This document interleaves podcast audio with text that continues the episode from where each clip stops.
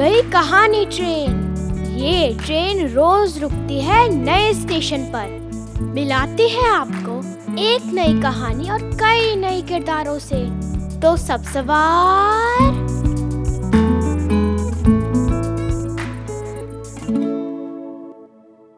हमारी आज की कहानी है प्लूटो पत्रिका से। दो संतरे।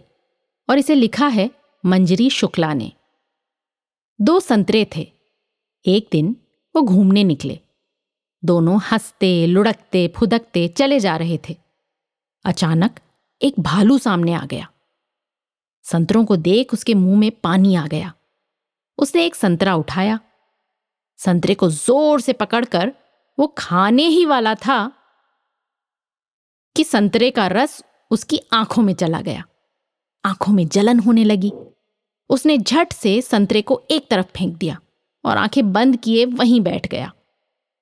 दोनों संतरे इस बात पर खूब हंसे, इतना हंसे इतना हंसे कि उनकी आँखों में भी पानी आने लगा। थोड़ी देर बाद भालू चुपचाप वहाँ से खिसक गया।